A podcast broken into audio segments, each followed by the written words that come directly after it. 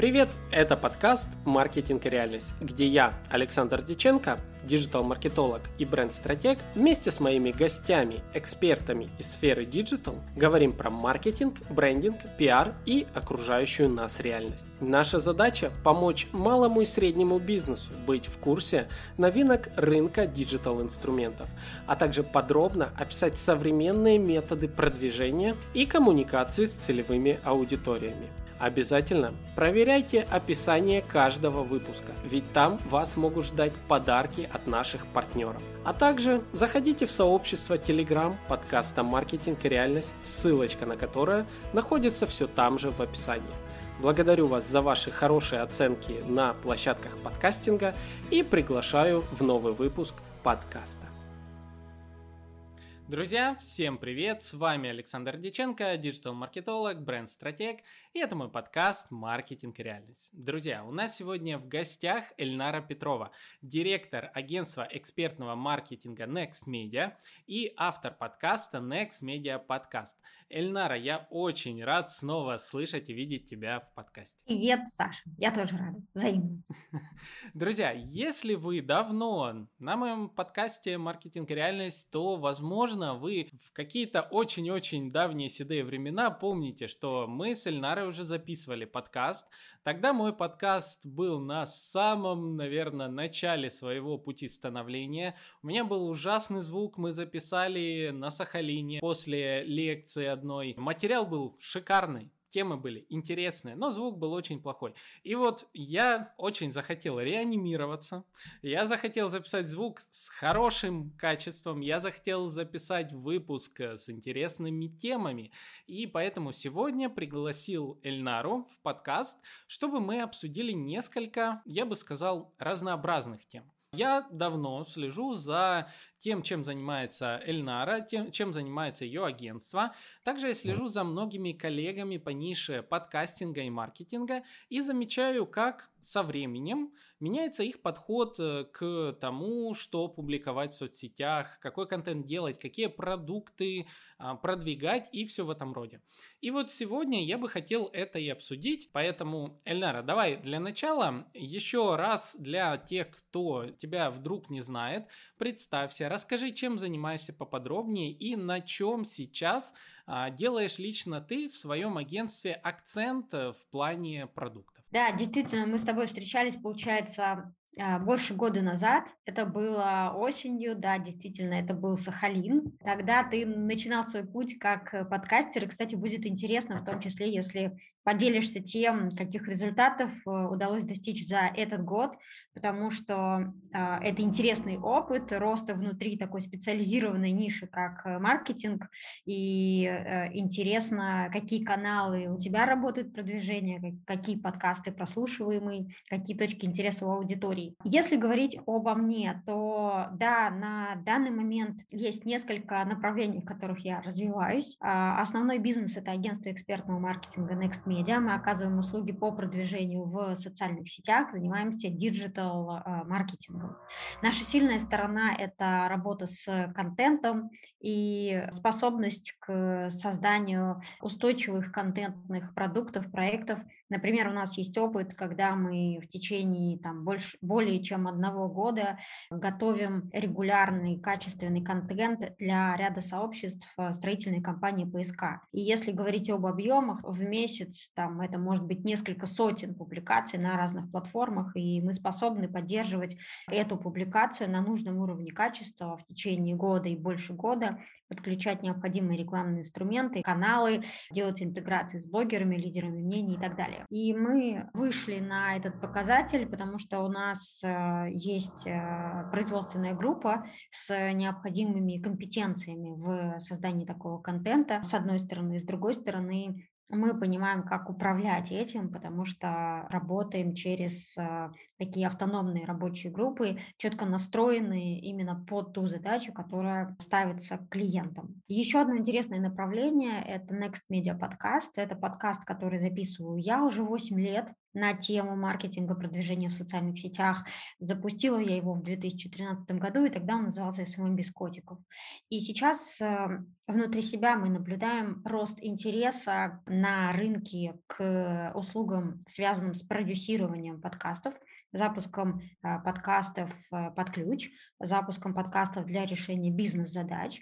И у нас уже есть несколько реализованных проектов, когда мы запускаем такие подкасты под ключ, например, один из таких проектов – это подкаст «Доведем до ума» для а, Фонда развития физтех школ. А, фактически это национальный проект по развитию среднего школьного образования в России. Очень интересный хорошем смысле академичный подкаст. Например, героиней и экспертом первого выпуска стала директор физтех-лицея. И это лицей, который входит в топ-5, топ-10 лучших э, образовательных средних учреждений страны.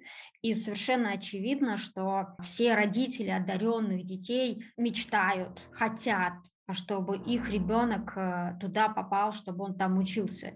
И когда э, на наши вопросы в прямой коммуникации отвечает директор лицея, и а, она рассказывает о том, а как туда попадают дети, а как их учат, а почему важно, чтобы физики умели выражать свои мысли э, и защищать свои идеи, а о чем они разговаривали с премьер-министром, когда он приезжал к ним в лицей 1 сентября. На мой взгляд, таких подкастов в хорошем смысле академичных, э, строгих, экспертных сегодня не хватает, и мы э, являемся хорошим партнером для запуска подобных подкастов, потому что сами вот уже 8 лет э, запускаем, делаем экспертный подкаст по маркетингу. А, ну, добавлю тут, что действительно тема, когда мы рассказываем о том, как работает, как учатся дети и так далее, мне лично знакомо, насколько это все полезно. Я когда был модератором фестиваля «Вместе медиа» э, мне давали на проверку подобные подкасты, и я как послушал, я думаю, блин, почему в мое время, когда я поступал, таких не было?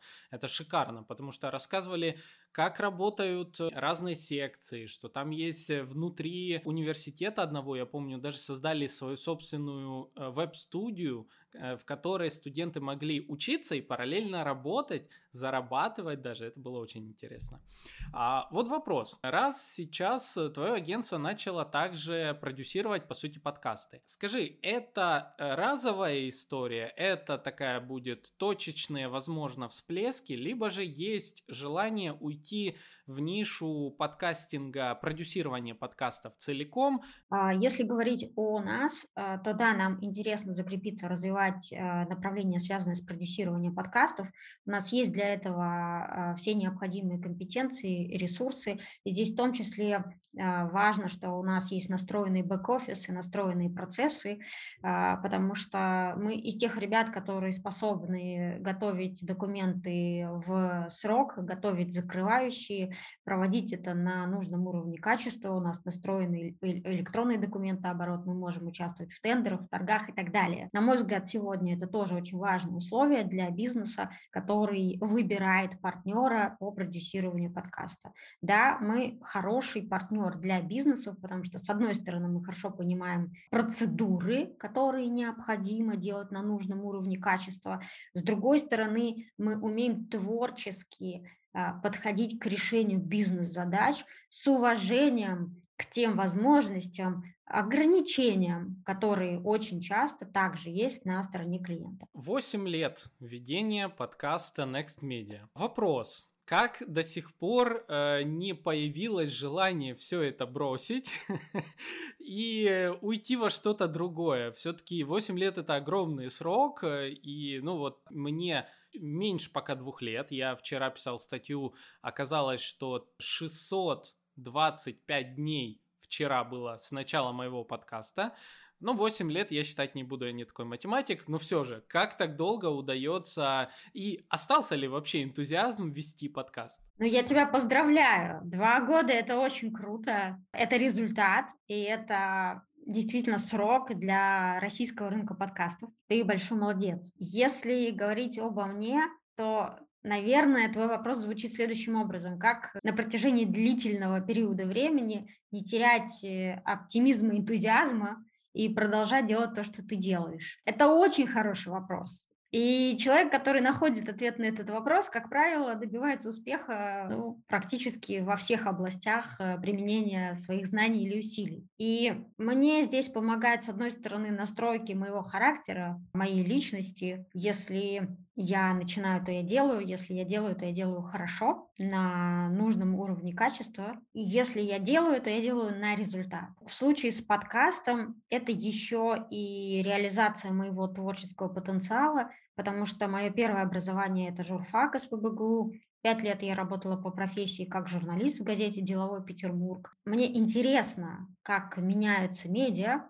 Я слежу за тем, как, например, развивается издательский дом «Комитет», которым управляет Владислав Цыплухин. Мне любопытно, что будет происходить на этом рынке, и я хочу продолжать иметь к этому рынку какое-то отношение.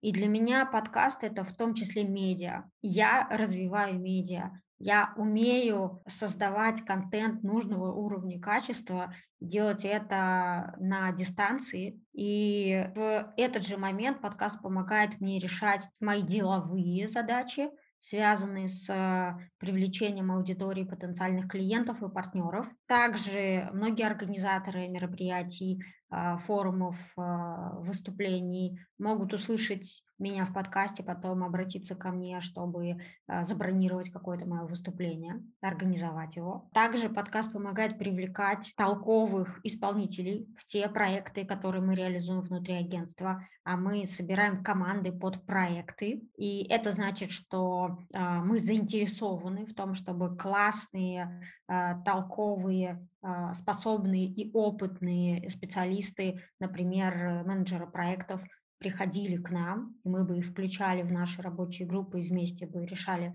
задачи для клиентов на нужном уровне качества. И для меня это в том числе площадка, чтобы транслировать мои ценности, мои идеи, мои принципы. И сейчас мне это удается, потому что вместе с редактором Next Media подкаста Дашей Никишиной мы запустили сольные выпуски Next Media подкаста, в рамках которых я делюсь уже своим опытом и своими взглядами на то, как жить, на то, как работать, на то, как э, управлять процессами и так далее. Угу. Кстати, на тему вот э, сольных выпусков, э, мне очень понравился твой выпуск на тему well-being а, сольный, где ты рассказывала как раз про свой опыт погружения в эту сферу, и сейчас я как раз попрошу тебя поподробнее объяснить, что такое well-being. Давай по порядку. В общем, первое, а, кстати, друзья, переходите обязательно потом послушать также подкаст Next Media, если вдруг вы не слушали, и особенно особенно рекомендую вот выпуск, о котором мы сейчас будем говорить. Мне он показался очень эмоциональным, мне он показался очень открытым и как бы также вырывающимся из контекста немножечко маркетинга и того, о чем вот SMM, маркетинг, диджитал был вообще сам подкаст. А, ну, давай по порядку. Для начала расскажи, что вообще вот это за тема, которую ты сейчас э, активно освещаешь в своем инстаграме, о которой ты говорила в подкасте, well-being. Что это такое?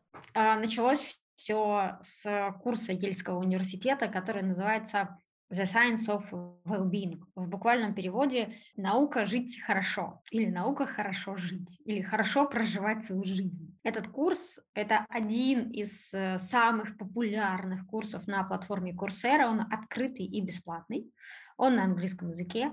И слушатели твоего подкаста точно так же могут э, пройти на сайт Курсеры, записаться на этот курс и пройти его, как это сделала я год назад. Чем этот курс интересен? Тем, что создатели этого курса, они сумели очистить как бы чистые знания, научные исследования на тему well-being от огромного количества псевдонаучных э, или, может быть, даже каких-то вредных высказываний и убеждений, связанных с тем, как мы проживаем нашу жизнь. Этот курс я рекомендую всем, кто хочет разобраться в том, что хм, а почему же интуиция меня иногда подводит? А почему же мне так не хочется идти на эту тренировку, но когда я все-таки дохожу до нее, я испытываю прилив радости и благодарности к себе. А почему же так важно спать 8 часов? А что я должен есть, чтобы чувствовать себя хорошо? А кто вообще придумал эту физическую активность? И какая связь между физической активностью и качеством моей жизни? А что насчет социальных связей? Почему социальные связи так важны для нас, для людей? Как мы себя чувствуем и проявляем в этих связях? И ведь связи бывают разные. Бывают связи с близкими людьми, а бывают более распределенные связи. Так вот, какие важнее? Правильно ли продолжать думать, что мне важно строить отношения с моими близкими, а что там на втором, третьем круге уже не так важно, потому что э, на э, мое самочувствие это будет влиять не так сильно. Хм. А что такое способность э, быть благодарным и почему э, научно доказано, что это влияет на то, как мы себя чувствуем, и в том числе на нашу продуктивность? И что значит смаковать моменты? В какой момент я смакую? А это вообще как? Как часто это э, происходит в моей жизни? Могу ли я вспомнить несколько похожих событий, которые были не так давно? И если я пока еще не смакую то как я могу начать смаковать эти моменты? Как я буду это понимать внутри себя? А что же по медитации? Все-таки надо медитировать или не надо медитировать? Если надо, то кому? И если надо мне, то для чего? А что мне это даст, как рациональному человеку, который критически мыслит? А что по деньгам? Сколько я должен заработать, чтобы чувствовать себя счастливым? Это вообще связанные понятия между собой? Насколько они связаны? Там прямая корреляция, кривая корреляция, какая там вообще корреляция? А то вот я 90% своих усилий направляю на то, чтобы э, трудиться и зарабатывать деньги, а почему-то счастливее себя от этого не чувствую. Что же не так в этом уравнении? Или, например, кто-то может считать, что его жизнь станет счастливой, когда он э, женится или выйдет замуж, э, родит ребенка. И кажется, что ну вот это точно то событие, которое совершенно точно повлияет на ощущение счастья и на то, насколько я удовлетворен своей жизнью. И что же происходит, когда э, я выхожу замуж, я женюсь, я рожаю ребенка, и черт, оно не работает или оно работает, но как-то совсем по-другому? Со мной что-то не так? Или у науки есть ответ на те события, которые происходят внутри меня? И обзор всех этих э, дилемм, всех этих вопросов и составляет э, курс открытый и доступный. Еще раз говорю о том, что каждый может его прослушать, просмотреть, сделать свои выводы. Вы можете его смотреть и слушать вместе с вашими партнерами, друзьями, близкими, обсуждать, почему нет. И мне кажется, что каждый вынесет что-то свое, и каждый в итоге составит э, какой-то свой алгоритм состояния, как, где же, э, какие моменты или в каких обстоятельствах я чувствую себя удовлетворенным. И здесь я бы даже не использовала а, слово счастье, потому что счастье слово, которое очень многого требует. Кажется, что оно недостижимо, особенно в русском языке у нас даже есть такое выражение, да, счастье недостижимо, да, хорошо там, где нас нет. И если мы начинаем использовать такие слова, то мы автоматически не верим в то, что этого состояния можно достичь. Поэтому я рекомендую снизить градус э, ожиданий тревожности и серьезности, перестать хотеть быть счастливым, а хотеть, например, чувствовать себя хорошо, или быть удовлетворенным своей жизнью, или жить в соответствии с принципами well-being. И это то решение, которое я выбрала для себя, например. Очень интересно. А еще мне интересно, с каким восхищением ты вообще рассказываешь про тему well-being. Это заметно повсюду. И вот тут у меня как раз э, вопрос. Он касается не только тебя, он касается меня, он касается многих э, диджиталов, он касается многих вообще людей, которые чем-то занимаются основным, и тут у них появляется свое увлечение, а, появляется своя страсть в жизни. А я давно столкнулся и постоянно сталкиваюсь с такими примерами, когда а, человек должен по мере своей деятельности как бы а, рассказывать, ну, допустим, возьмем меня про маркетинг, вот там я веду подкаст про маркетинг а, и так далее. Но у меня, допустим, есть увлечение, это эзотерика, это философия, это мне хочется иногда обсудить очень глубоко архетипы а, бренда, мне хочется глубоко обсудить архетипы в картах Таро, допустим, то, чем я более 8 лет уже увлекаюсь и так далее. Но я понимаю, если я начну об этом говорить, если я начну вот говорить то, что меня там вдохновляет, то, что мне хочется подискутировать на этот счет или как-то выговориться, скорее всего, это отодвинет от меня часть аудитории, которая пришла за темами там маркетинга, брендинга, пиара и всего с этим связано. Какое-то время назад я как раз и обнаружил в твоем инстаграм-аккаунте вот эту самую тему well-being и то, что ты начинаешь рассказывать о ней. А вот у меня к тебе вопрос. Как с момента, когда ты начала об этом всем рассказывать, как изменилось поведение твоей аудитории, которая за тобой следит? Как они это восприняли? Был ли какой-то обратный э, фидбэк от аудитории, что да, вот это так интересно, нам теперь еще интереснее там следить? Или же были наоборот, э, была критика, возможно, где-то замечена, что а, мы пришли там за темами маркетинга, а тут вот какой-то well Нам нужно, как там, что там в Инстаграме происходит новое или там что-то в этом плане. А было ли тобой что-то замечено? Я думаю, что твой вопрос, он связан с э, тем, как э, транслировать себя как личность в социальных медиа, и при этом решать те практические задачи, которые перед тобой стоят, как э, перед профессионалом, и в то же время не ломать себя и не обманывать других. Да, очень точно. Здесь ты как э, специалист по архетипам, ты сам мне можешь сказать, какие у тебя ведущие архетипы.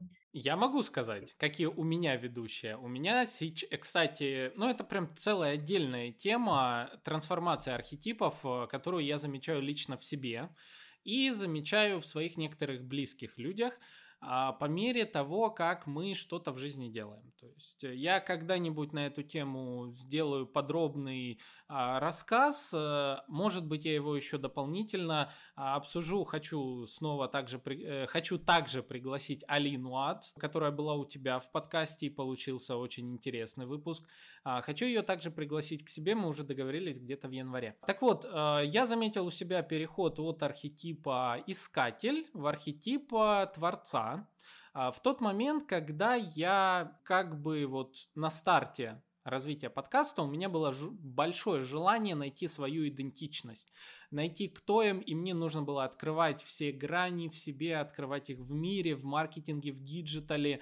А, проходила у меня трансформация интересов от маркетинга к пиару, к брендингу, и это все был тот искатель, который снова и снова меня выводил. Потом, когда я успокоился, у меня произошла трансформация визуальная и физическая и жизненная а, от искателя к творцу я заметил, что у меня поход, и я проанализировал еще свою жизнь как бы по кусочкам, я заметил, что у меня происходит трансформация на уровне одежды, и какое вообще цвета я предпочитал, когда там в самом начале я любил очень красные, яркие цвета, потом они трансформировались в такие немножко бурые цвета, такой винный цвет. Это было еще архетип любовника, который у меня тоже э, один из э, смежных присутствует. И у меня были очень такие как-то цвета яркие, потом они перешли в цвета пустыны, и сейчас я, наоборот, люблю зеленые цвета, я люблю яркие цвета, ну, такие именно в смеси, то есть это творец. И эту трансформацию на себе я замечаю, и замечаю ее также в других людях, но вижу, что Некоторые боятся ее, возможно. Некоторые вот столкнулись с этой самой проблемой совмещения э, своего, своих интересов карьеры и образа, который они выстроили. И вот как раз с этой темой я сейчас вот и э, хочу приглашать разных людей, в том числе тебя, и спрашивать, особенно тех людей, у которых я вижу этот самый этап трансформации которое происходит, которые пытаются вносить себя в свой контент. И вот как раз мне тут э, интересно, как для тебя это происходит? Что ты на себе замечаешь, если мы говорим именно про связь вот карьеры, а, своего я и общества? Конфликт восприятия возникает в тот момент, когда что-то не бьется с чем-то. Например, э, твои высказывания в постах в социальных сетях не бьются с тем визуалом, который ты используешь. Или темп и строй твоей речи не бьется с тем, как ты пишешь посты, или выбранные атрибуты не бьются с тем архетипом, который у тебя является ведущим. И тогда действительно а, в восприятии могут возникать шумы, которые мешают корректно транслировать задачи и решать их. Это так. И тогда я бы перешла к точке, которая называется аудит. И я бы провела аудит текущих активностей ведущего архетипа, целей задач, атрибутов, проявлений через которых эти те, цели и задачи решаются. Аудит нужен для того, чтобы обнаружить вот эти точки конфликта, которые создают шум. Где шум? Что шумит? Чтобы понять, вот от этого мне нужно отказаться, а вот этого у меня должно быть больше. И эти действия позволят э, создать ясность в восприятии. При этом я хочу сказать, что то, о чем я говорю сейчас, это в чистом виде э, практический маркетинг и персональный брендинг. Это не имеет никакого отношения к психотерапии.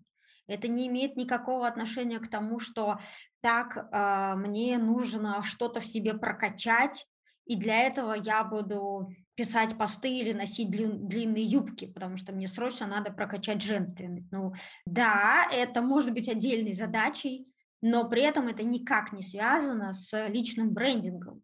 В личный брендинг мы приходим как профессионалы или эксперты в тот момент, когда у нас уже есть какой-то интересный опыт профессиональный, какие-то 10 тысяч часов, которые мы во что-то вложили. И теперь эту экспертизу мы хотим а, проявить чтобы решить практические задачи. Например, меньше работать и больше зарабатывать. И тогда мы переходим к тому, хорошо, как мне будет а, лучше всего проявлять себя в контексте задач, которые я решаю, вот в этом публичном поле, и в контексте достижений результатов, которые у меня уже есть. И опять это не про психотерапию, это не про то, а как меня будут воспринимать а, все другие, а будут ли они меня любить, а почему они меня не любят и лайков мало, а значит ли, что лайков мало то, что они меня не любят? Так вот, с вот этими вопросами надо идти в терапевтическую группу и там их обсуждать, почему лайков мало, они меня не любят, а я хочу, чтобы они меня любили, потому что я хороший. Это туда, в другую дверь. Если мы заходим в дверь, на которой написано личный бренд, тогда мы заходим туда решать э, практические задачи. И мы конструируем фактически реальность под те задачи, которые мы решаем. И конфликт возникает если у нас шумы. Шумы возникают, если, например, я в архетипе, у меня ведущий архетип правитель, и ты вот видишь, что я сейчас записываюсь, это бывшая детская комната Мирославы, у меня тут разноцветные домики в голландском стиле. Вот это шум, это конфликт, потому что архетип правитель не бьется с карамельными домиками. И тогда, если бы я вот это транслировала в социальных сетях, у тебя со стороны могло бы возникнуть впечатление, что что-то здесь не так, что я как будто бы ввожу тебя в заблуждение. Да, так должно, так не должно быть, да, картинка не бьется, она рассыпается, она не целостная, да, я как будто хочу тебя ввести в заблуждение. Вот это шум, это шум на уровне визуальных атрибутов, и тогда мне нужно от него отойти, мне нужно от него избавиться, мне нужно выбирать другие атрибуты. И ты сам сейчас понимаешь, что то, о чем я говорю, это в чистом виде конструирование, когда ты из кубиков собираешь целостный образ. При этом очень важно, чтобы в этот момент э, ты проявил авторство. Авторство ты проявляешь только в тот момент, когда ты включаешь творческое начало. Творческое начало у тебя включается в тот момент, когда ты проявляешь свои сильные стороны, когда ты получаешь удовольствие от того, что происходит. И тогда я должна подумать, хорошо, мой ведущий архетип правитель, какие ценности для меня на первом месте? Я скажу, сила, контроль, власть, результат, порядок, достижение. Это все про меня. Как я буду это проявлять и транслировать через социальные сети, чтобы получать обратную связь и чувствовать себя удовлетворенной. Вот та задача тогда, которую я буду решать. Ответила ли я на твой вопрос? Да, интересный ответ, мне понравился. Хотел бы добавить один уточняющий вопрос скорее. Первое, я не проходил курс Алины. Я э, как бы такой самоучка, могу так сказать по себе. Наверное, чер- э, черпаю информацию из э, разных источников. Но вот у меня есть мнение, что выражать один архетип, наверное, все-таки это как-то себя очень ограничивать. Да, ведущий архетип, он должен быть, а, но всегда же случаются ситуации там разные в жизни. То есть, допустим, архетип правителя в отношениях с детьми, ну, он будет, наверное, очень такой особенный, я бы так сказал. То есть это что-то из разряда, мне сразу представляется, дети, которые ходят по струночке, вот они там все стоят с грамотами, э, только золотые медали и там все в этом роде. То есть он не за какие-то семейные ценности слишком близкие. Хотя могу ошибаться. Все-таки ты имеешь какой-то второй архетип, который также стараешься сохранять а, в рамках позиционирования, или все же ты определила для себя, если мы берем систему архетипов, определила для себя ведущий и стараешься сохранять его аспекты, но остальное как бы вот, что остается, уже можно а, дополнительно себя самовыразить через что-то другое. Да, я понимаю твой комментарий, и в это же время я понимаю, что среди слушателей нашего подкаста могут быть люди с разным уровнем в маркетинге, с разной степенью искушенности. И, наверное, их я хочу предупредить о том, что на первом этапе есть смысл определить один ведущий архетип и выстраивать коммуникацию вокруг него, а, чтобы не запутаться самому и не запутать а, вашу аудиторию. Это первое. Второе. Есть архетипы, которые плохо сочетаются между собой. И здесь ты лучше меня расскажешь о том, какие могут происходить конфузы в этой ситуации. Третье. Да, у меня есть несколько ведущих архетипов. Также во мне проявлен архетип герой, и мой правитель как раз вырос из героя. И во мне есть архетип мудрец. И во мне также представлен архетип хранитель. При этом я понимаю, что для решения практических бизнес-задач, которые стоят передо мной, лучше всего работает связка правитель-герой, потому что герой помогает формировать сообщество, формировать э, людей вокруг какой-то идеи. А очевидно, что бренд возникает в тот момент, когда есть люди, которые следуют ему, должны быть последователи у бренда, у личного в том числе. И а, архетип герой хорошо справляется с этой задачей. Он хорошо формирует сообщество. Своим личным примером герой ведет за собой. Архетип правитель помогает мне решать бизнес-задачи, потому что основные клиенты и агентства, и направления по продюсированию – это средний крупный бизнес, это устойчивые компании, и зачастую люди, которые принимают решения, они тоже действуют из архетипа правителя. Это люди, которым важен результат, контроль, власть и влияние. И они ожидают от меня подобных проявлений. И в этот момент мы договоримся с высокой вероятностью, потому что мы говорим на одном языке одни ценности являются для нас важными. Если говорить об архетипе мудреца, у меня он проявлен, и, наверное, в большей степени это как раз сольные выпуски моего подкаста, о которых ты тоже говорил. Там у меня немного другие настройки приватности, там я позволяю себе больше, но даже там э, моя открытость, она регулируется мной. Я определяю эти рамки, я задаю эти границы я знаю, где начинается и где заканчивается э, эта открытость. И тогда у меня даже мудрец, он от правителя. Мудрец действует от правителя в соответствии с настройками, которые есть у ведущего архетипа. Интересные комментарии ты дал по поводу детей для архетипа правителя. Мне тоже было интересно исследовать этот вопрос. Я обсуждала это с Алиной, и она говорит, что дети для правителя играют очень большую роль, потому что дети – это наследники, дети – это хорошо, дети – это важно. И тогда правитель, когда он рассказывает про своих детей, в первую очередь он говорит о принципах.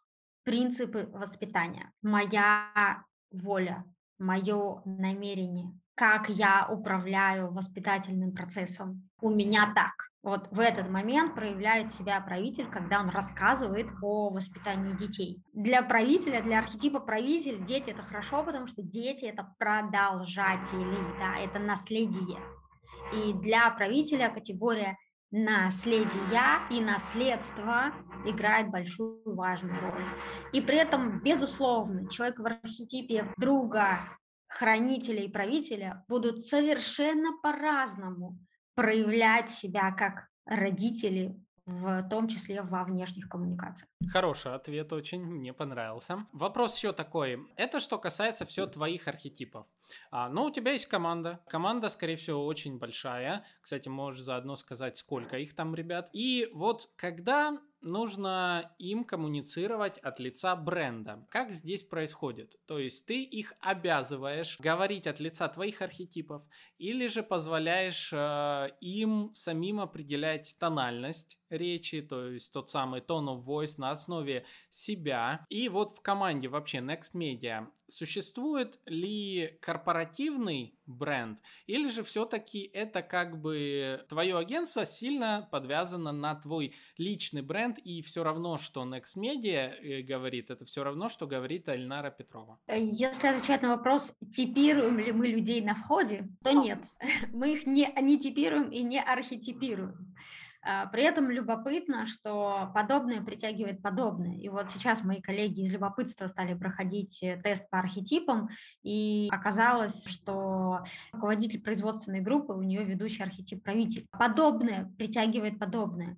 При этом, безусловно, как бы ее правитель он другой. Там свои ценности, там свои особенности характера. Достаточно сказать того, что она э, замужем за, за священником. И, соответственно, очевидно, что это влияет на то, какой она правитель.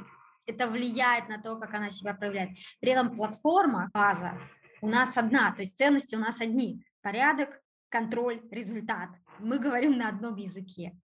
Должен быть порядок, процессы должны контролироваться, результаты должны выполняться и прогнозироваться. И здесь для меня принципиально говорить на одном языке и иметь общие ценности. А наш финансовый директор, у нее, например, а, есть такой архетип идеалист. Для нее важна справедливость, критерий справедливости играет для нее большую роль. И именно из критерия справедливости она очень часто выстраивает процессы задает вопросы. Нам эта ценность, как справедливость, она подходит, она встраивается в платформу нашего бренда. И если говорить о посыле, который мы сейчас транслируем через э, наши коммуникации, то это такое слово, как устойчивость. Мы создаем устойчивые решения для устойчивых партнеров. Мы устойчивые партнеры для устойчивых бизнесов. Мы можем это подтвердить на уровне действий, и наш опыт также является подтверждением этого обещания. И второе важное обещание звучит следующим образом. Если вы придете к нам, мы обеспечим результат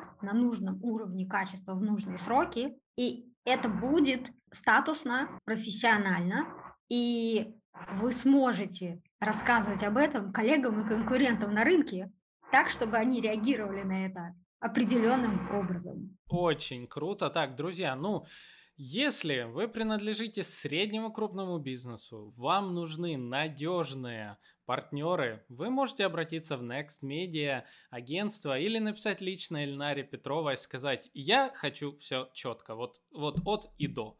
И вам скажут, все будет никак иначе, только так. Вот. Я думаю, все тут э, становится понятным. А, Эльнара, большое спасибо за то, что рассказала о себе чуть побольше. А, я специально затащил тебя к себе в подкаст, чтобы задать те вопросы, которые, возможно, у тебя не освещаются в силу правил коммуникации, в силу позиционирования. А я люблю у себя поговорить у нас маркетинг и реальность, в которой мы все живем, поэтому а, я тут выступаю таким диджитал-психотерапевтом. И, друзья, если вам понравилось, лайки, 5 звездочек в Apple подкастах, комментарии, пишите, задавайте вопросы мне, задавайте вопросы Эльнаре, а я передам их обязательно. Так, ну, Эльнара, большое спасибо. Напоследок, что скажешь нашим а, слушателям с учетом, что скоро Новый год, и, наверное, нужен совет вот туда. А, я вообще не верю в новогодние резолюции. Не хочу накалять вот эту обстановку тревожности относительно Нового года. А, совсем не обязательно 1 января начинать все с чистого листа. И совершенно точно не получится за один день поменять все в своей жизни. Поэтому, наверное, все, что я могу пожелать слушателям твоего подкаста, быть здоровыми, высыпаться, заниматься любым любимым спортом, физической активностью, напрягать ум, ум должен напрягаться. Это то, ради чего он, собственно, и был создан. Слушать подкасты. Вот, друзья. Ну и, конечно же, ставить свои реакции на них. Ну а с вами были Александр Диченко, Эльнара Петрова, подкаст «Маркетинг и реальность». И мы с вами увидимся, услышимся в следующих выпусках. Всем пока.